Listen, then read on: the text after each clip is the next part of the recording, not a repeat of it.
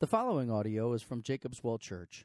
For more information about Jacob's Well Church, please visit www.jacobswellgb.org. Did a fair amount of apologizing for not being Pastor Dan and you having the B team up to bat for preaching. As one of your pastors charged by you and by God with the responsibility of shepherding this flock, I want to say I'm sorry for being sorry. God has called me to be one of the shepherds of this flock, and as one of the shepherds, my confidence is not in anything that Chad has to say here today. My confidence is what the Lord might say to us, including myself, through the powerful and relevant Word of God. So I ask that you'd please forgive me for putting confidence in personality. And I'd ask that you'd pray for me that over the next three weeks, as I preach, I would find confidence and strength not in my abilities, but in Christ's ability to speak through broken people like myself. Thanks. Amen. Amen. It's a little intimidating because I make sure to look them square in the eye. I also get my dad face on. And my tone is probably the most serious tone you'd ever hear me use. And then I say this I would rather send everyone home than go through with this. If you are not 100% sure you are committed to this. Because what we're about to do cannot be undone. And no, I was never a tattoo artist. this is what I asked buttoned up grooms and zipped up brides five minutes before their wedding ceremony. I want to hear them say to me and to their witnesses that they know what they are about to enter into is binding, is lasting, is lifelong. And I can remember having this conversation with one person in particular. I can see it, I can see where we were sitting. And I knew this person had a history of unstable relationships and broken commitments. And I looked them in the eye and I asked, Are you in? No matter what, for life. And instead of my usual one question, I asked the question in like six different ways. And the answer each time I got was the same absolutely. And it was only a few years later that I heard this person utter that dreaded phrase that no husband or wife or pastor ever wants to hear. I love my spouse, but I'm not in love with my spouse. This may say may sound harsh, but I can honestly say I hate that phrase. I hate it because it's damaged so many lives. I hate it because it's left so many spouses and children sacrificed and abandoned. I hate it because it doesn't make any sense to me. I hate it because it's the antithesis of love. Love is not a fleeting emotion that comes and goes with the passing of time or the receding of hairlines or the intensity of emotion. Love is commitment, not convenience. Love is permanent, not past tense. To love a spouse is to love a spouse. To be in love with someone raises these weird flags of concern because it leaves room for jumping out, jumping ship, jumping the gun. And today we're continuing our series in the Sermon on the Mount in Matthew 5 31 to 32. And to the crowds and disciples sitting on the hill, there was a rampant amount of, I love you, but I'm not in love with you, going on in their culture. And there's a lot of variations on the theme, and I just want to walk through some of the variations that were going on with Jesus' audience as he's speaking these words. First, there were the Greeks. To them, marriage was the place where a wife's sole purpose was to make babies and keep a home. There was very little interest in pleasure within a marriage. Pleasure was found outside of the marriage with prostitutes and concubines. And there was, there was even less interest in commitment. In fact, to lose a wife as a Greek, all a man needed to do was round up a couple of witnesses and just say to his wife, I love you, but I'm not in love with you. And she was out on the street. Next, there were the Romans. At one point in their history, Roman culture had a high view and commitment to marriage. Religion almost exclusively focused on the stability of the family. In fact, the first 500 years of the Roman nation, 500 years, there was not one report of divorce. Not one. 500 years. But while the Romans ended up conquering the Greeks militarily, the Greeks ended up conquering the Romans morally. And the Greek thought about marriage affected the Romans, and marriage to Romans then devolved into kind of a necessary evil, a duty, a painful obligation. And what happened? Roman women went through husbands like Kleenex. They would actually refer to the various years of their lives by the names of their husbands. Yeah, that was your John. That was your Jack. That was your Frank. And finally, there were the Jews, a place where a commitment to the institution of marriage was held in the highest regard. One would never choose not to get married because it, quote, lessened the image of God in the world.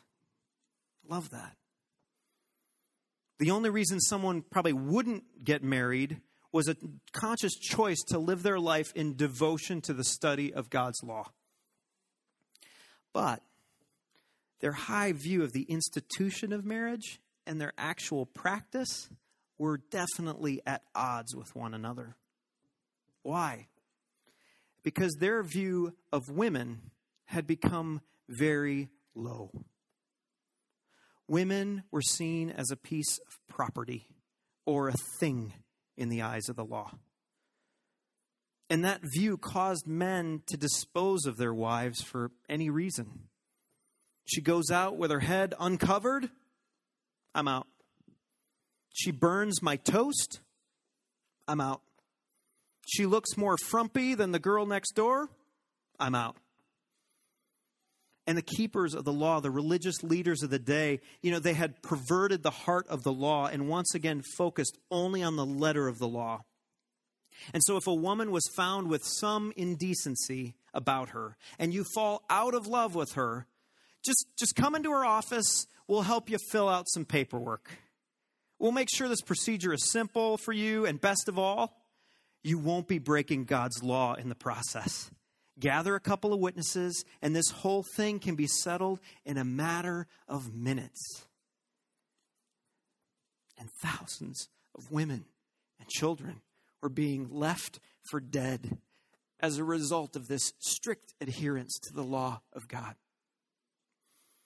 And Jesus comes calmly and wisely to bring what he promised in Matthew 5:17 fulfillment of the true law of God as he declares these words in Matthew 5 31 to 32. Read with me. It was also said, Whoever divorces his wife, let him give her a certificate of divorce. But I say to you that everyone who divorces his wife, except on the ground of sexual immorality, makes her commit adultery and whoever marries a divorced woman commits adultery. This is God's word. Thanks be to God. This text is really difficult to preach.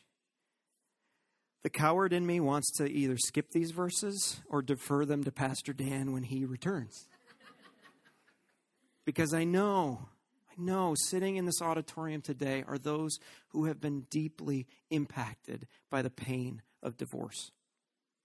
Some of us have been on the receiving end of the phrase, I love you, but I'm not in love with you. Some of us have spoken some form of this phrase to an ex, and you feel the sting of regret or guilt over your lack of commitment.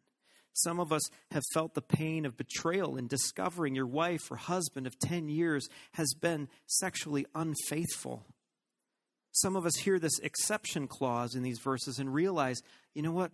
My grounds for divorce, it was based on personal preference. It wasn't based on sexual unfaithfulness.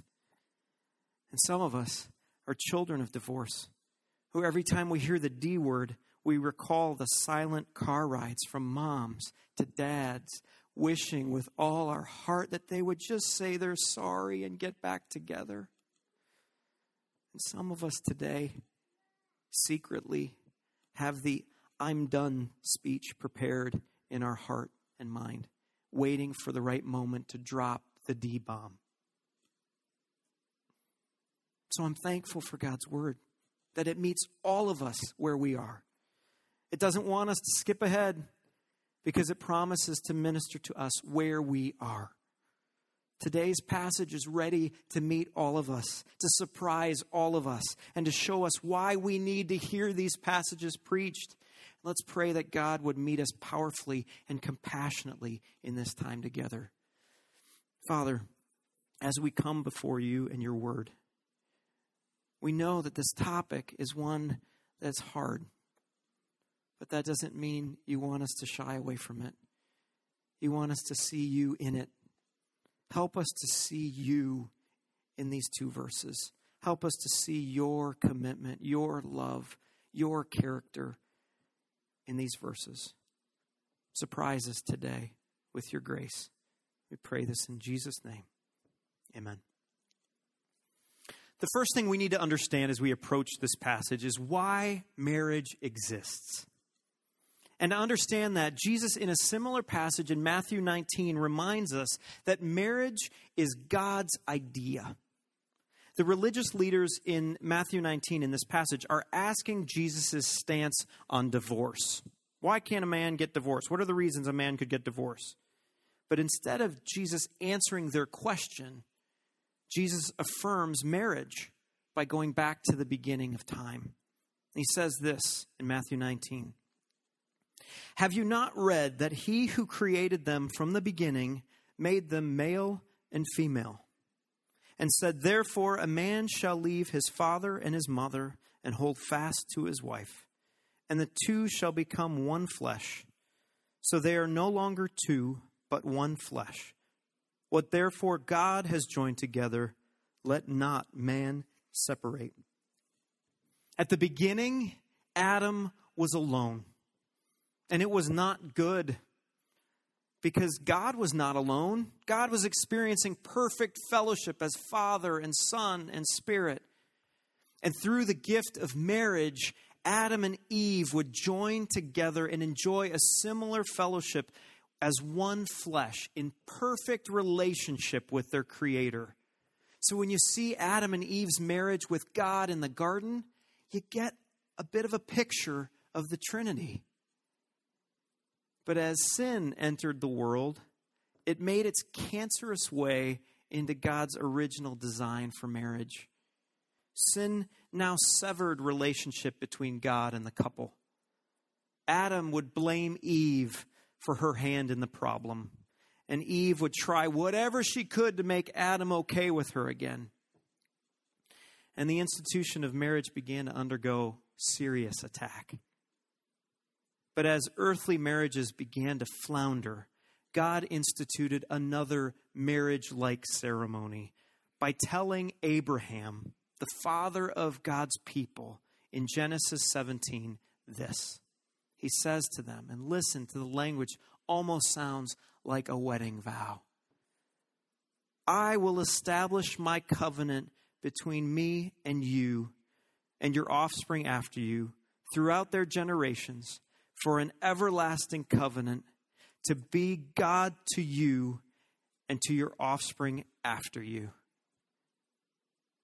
marriage now would serve as a picture of God's commitment and covenant to his people.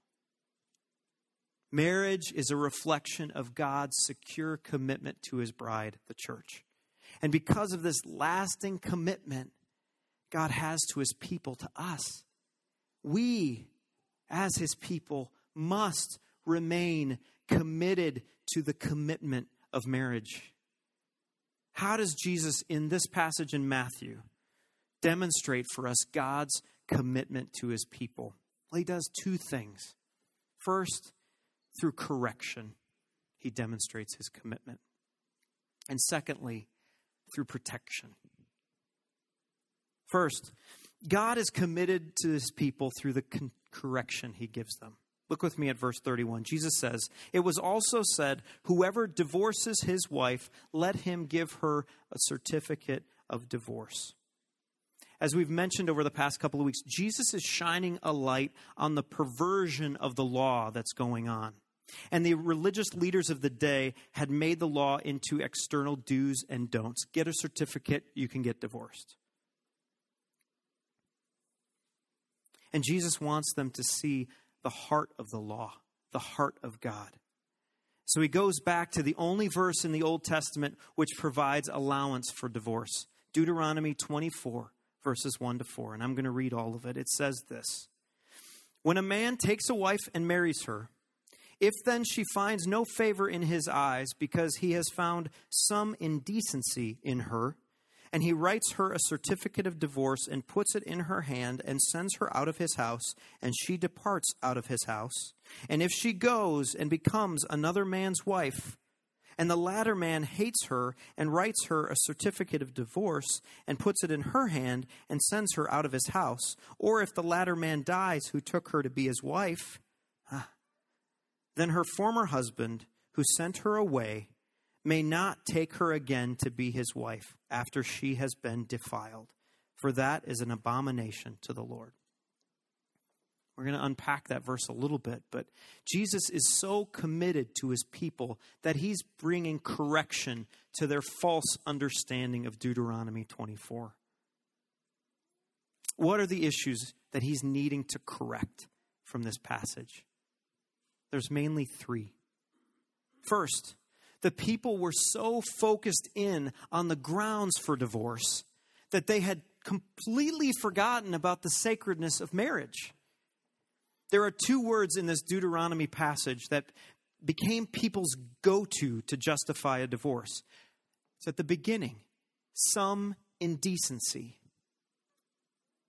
To the most stringent Jew who knew the Hebrew language, some indecency meant the husband discovering just after marriage that his wife had been sexually active prior to that marriage. That's what it was to be. This was the same rationale that Joseph was using as he was planning on divorcing Mary quietly. But that had become way too old school for the progressive teachers and people of the time. The phrase some indecency had devolved into a catch all for anything and everything a man didn't like about his wife. And Jesus was here to correct it. The second correction was that people began to believe that this passage in Deuteronomy was a command God was giving, like his stamp of approval to divorce. Look it over. What is being commanded here? Divorce? Not a chance. There is no command for divorce here. What's being commanded here is that if a man were to divorce his wife because she's been sexually active prior to their marriage, he has no right to receive her again as he puts her out. God is not giving his approval here for divorce. God is giving warning here. Your wife is yours, and you give her up, she's no longer and cannot be again yours. The final correction Jesus is beginning to poke a stick at is their view that divorce is a normal part of everyday life. Nothing could be further from the heart of God. What God has joined together, let no man separate. Any divorce is sin. Period. There is no innocent divorce. There is no such thing as a no fault divorce. And this is why God incorporated this certificate of divorce into the practice. Before then, men could walk basically their wife out the door and declare, I love you, but I'm not in love with you. And that was that. God instituted this certificate of divorce to slow men down, to not act impulsively. Because most men of the day were not able to write. So, guess where they would have to go to get this certificate written? They would have to go to the scribes, the elders, the leaders of the day to help them out in writing this certificate. And the hope was there that the elders of the church would encourage no, marriage is for life. You stay. That was the hope to slow everything down. So, why are these corrections so important to the heart of God? Because marriage is a commitment for life. And the only reason for leaving a marriage, according to Jesus, is because of sexual unfaithfulness. And even then, Jesus is not saying you have to leave, He's not commanding you to leave. Jesus is saying you may leave, you have permission. There is a really big difference. As God is committed to his people eternally, so too is marriage a reflection of God's covenant commitment to his people. Because think about it were God's people unfaithful to God? All of the time. Did God remain committed to them throughout the course of biblical history? All of the time.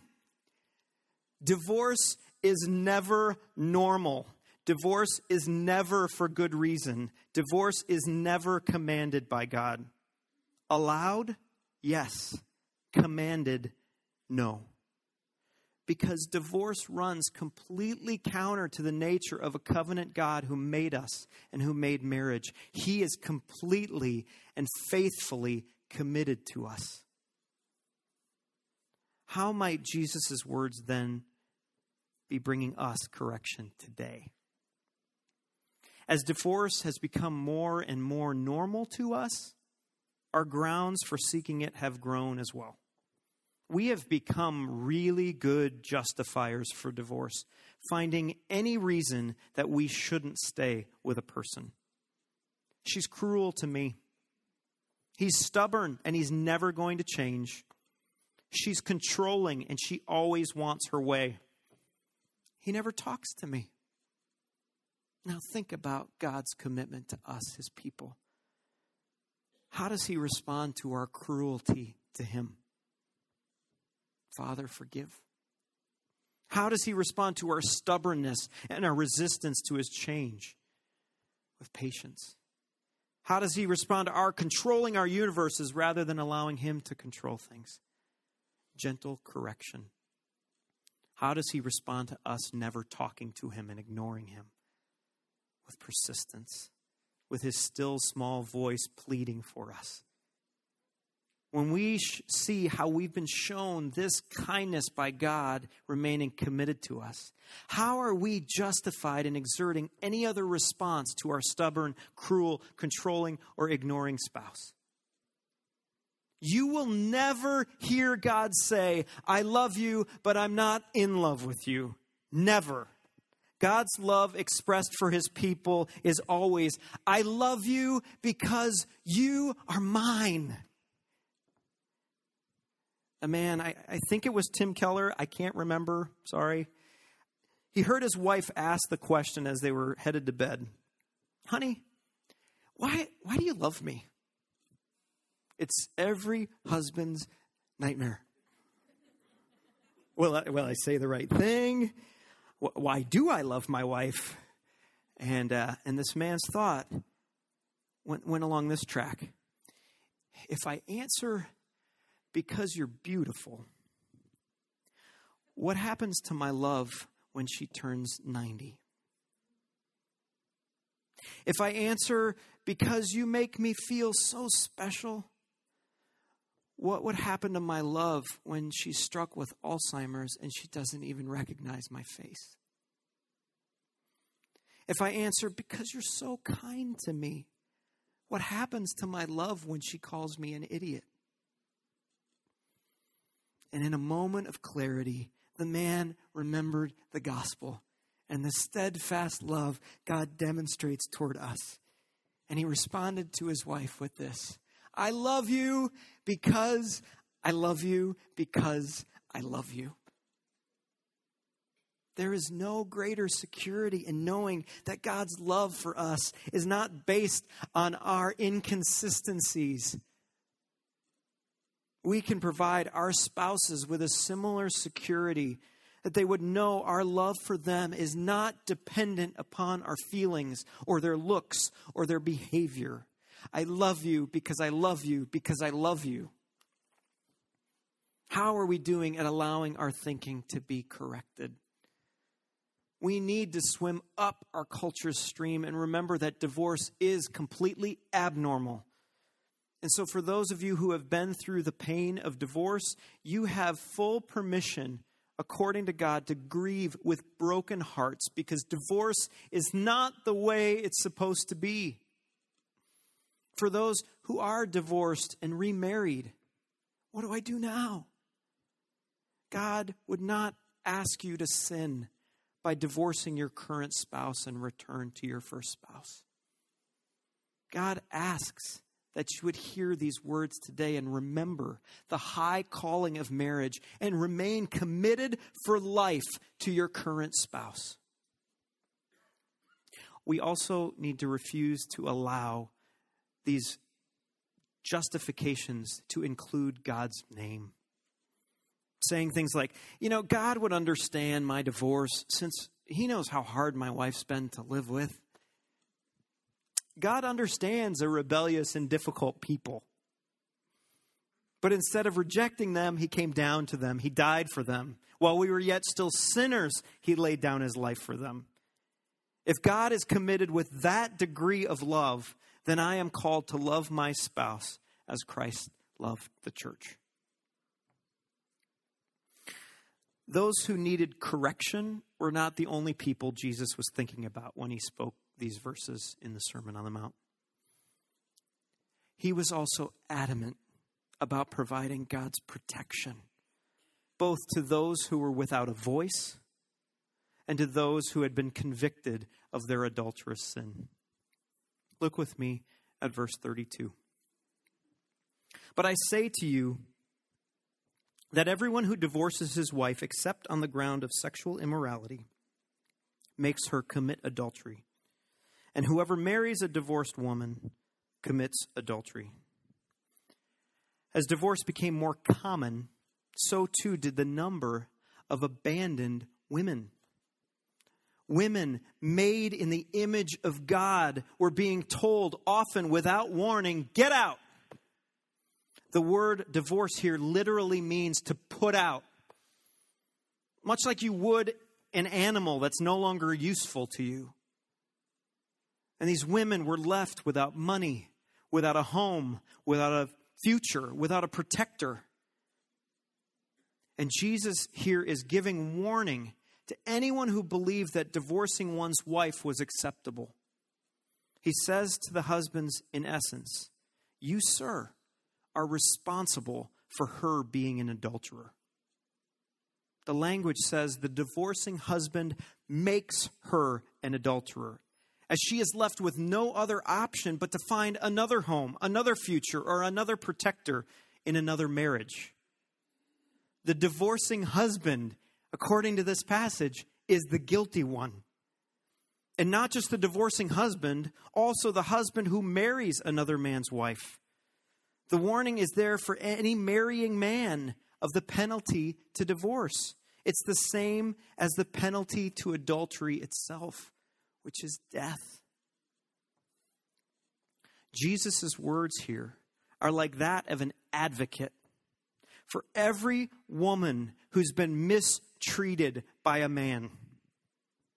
Men who believe, you, woman, are my object to treat as I please. And Jesus says this How dare you treat someone whom my blood was shed for with such indifference and such disregard? Your wife is my creation, she's made in my image. Protect her with the respect and the care that I showed you by giving up my life. He maybe doesn't shout it that loud in this passage. I, I maybe inserted a little bit of my feelings on there. I, I, I am grateful. I'm grateful to have a father who has been gifted by God with the ability to protect my mom in this way. You see, my mom struggles with radical, debilitating depression. Depression that keeps her from getting out of bed. Depression that keeps her in bed for days, maybe weeks at a time. It would be the easiest thing for my dad to think, this is not the woman I married. Because in some ways, she's not. My mom was once the life of the party. My mom was the last one at family gatherings while my dad sat in the car and laid on the horn, waiting for her to come out.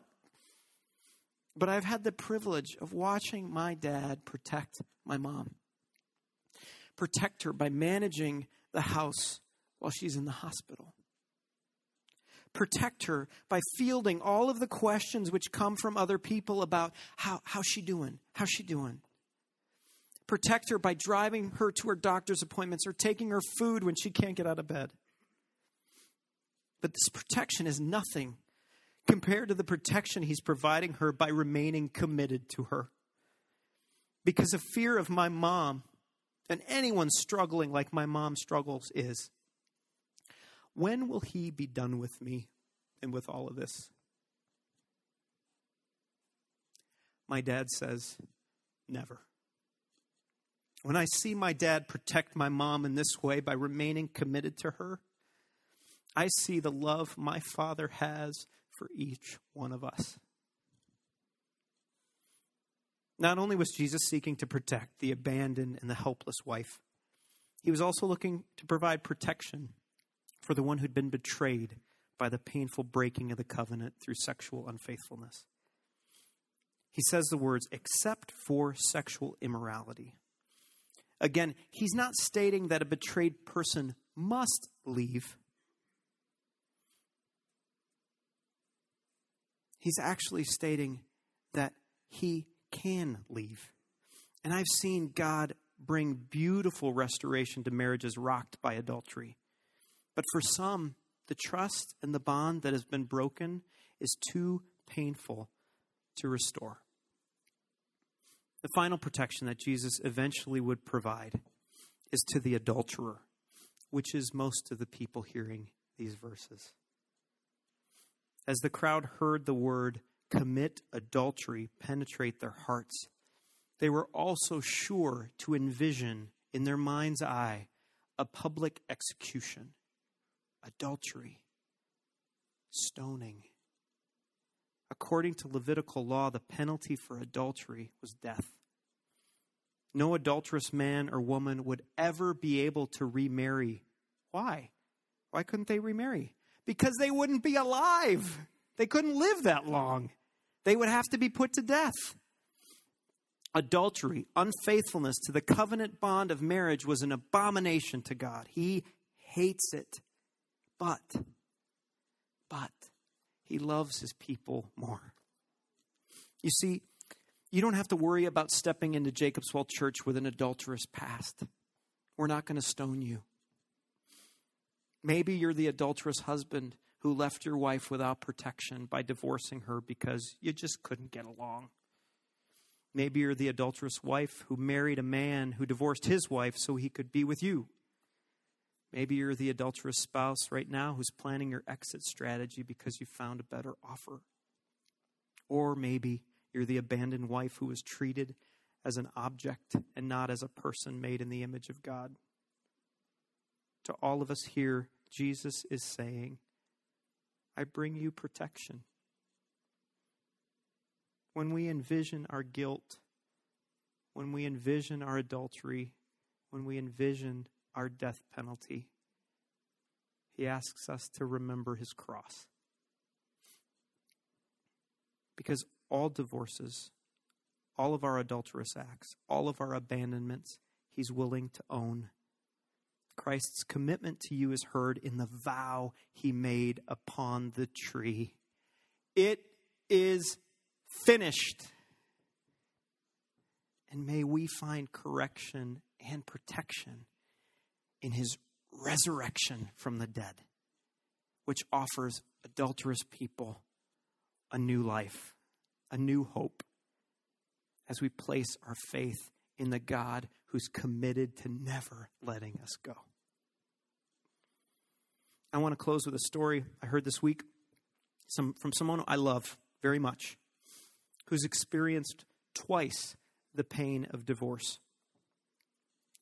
And it's ironic because this friend of mine would say to you that they are the most pro marriage person on the planet after being divorced twice. And he shared with me one story that I asked his permission to share with you. During the aftermath of his first marriage, after my friend had not only lost an infant child, but also lost his marriage, my friend was struggling hard. Nearly divorced, he, he had little will to, to keep going. He prayed that God would just let him out of his misery. And he was going to make things easier for God to do that by doing things like driving around without his seatbelt on. It was November, and my friend was dragged by his friends to deer camp. He didn't want to go, but his friends were relentless to get him out of the house. And that morning, the first morning of deer camp, he went for a run in the woods wearing a green hoodie, hoping a hunter might mistake him for a kill. And that night, sitting around camp, his friend blurts out, Did you see that idiot that was jogging in the woods today? I had him in my scope and almost shot him. My friend was disappointed. Why didn't he take me out? And the next day, my friend found himself dredging through a field, driving deer with little energy to hardly put one foot in front of the other as he was lifting a branch over his head, he heard the sound he was hoping for all along boom, boom, boom. My friend said he put his head back and thought, This is it. This is what I've been waiting for. But what came next was both unexpected and completely unexplainable he describes in that moment as he laid his head back, feeling a peace and a love and a security that he had never, ever experienced before in all his life. For months, he had been hearing the words, I love you, but I'm not in love with you, play over and over in his head. And it was in that moment in the field driving deer that I'm prone to believe my friend heard, not in audible words, but in tangible experience, the correction and protection of God Himself. Surrounding him in that field was a God who said, I love you because you're mine. I will never leave you. I will never forsake you. No matter how many women leave you or forsake you, I will never leave you or forsake you. I am committed to you. And may each of us here today hear our Father say the same thing. He's committed to us, saying to us, I love you because you're mine and may his commitment to us make us a people who are committed to marriage. Let's pray. Father, I thank you for these words.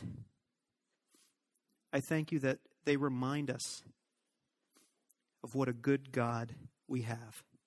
What a faithful Father we serve, and what a loving Son demonstrates by laying down his life for his friends, by committing himself to death so that we could live.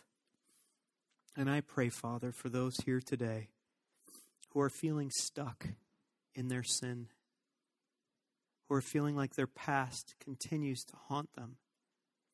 I pray, Father, that you would restore to them resurrection hope, that you will bring correction to the things that were wrong, that you will bring protection for the sins that have been committed. Thank you, Father, for your grace and your commitment to us, found in the sacrifice and resurrection of your Son, Jesus. And it's in his name we pray. Amen.